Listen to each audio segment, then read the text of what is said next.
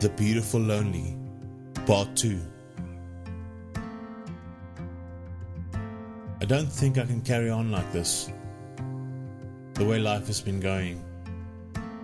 It's bare and it's witnessed and it's stale. My heart belongs somewhere else, somewhere in a dark valley where no one can see. Because of these men that make us see things that we are not. Because of these men that make us be things that we don't want to be. And these stale winters that come upon us stays there for hours and hours. I lie in my bed thinking, what will I do? What will I do to deserve this earth?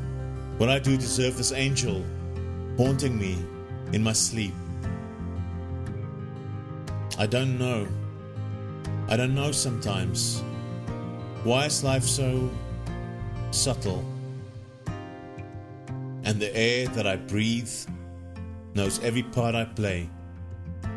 And the words that I say is mine to say, for you to hold, and for me to give away.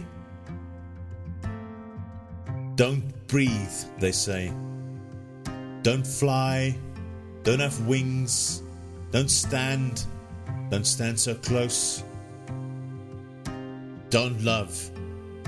Because love is everything.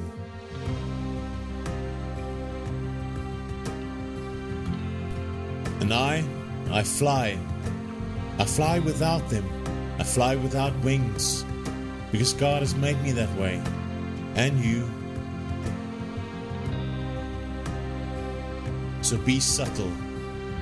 Be rich. Be very, very rich. And dance.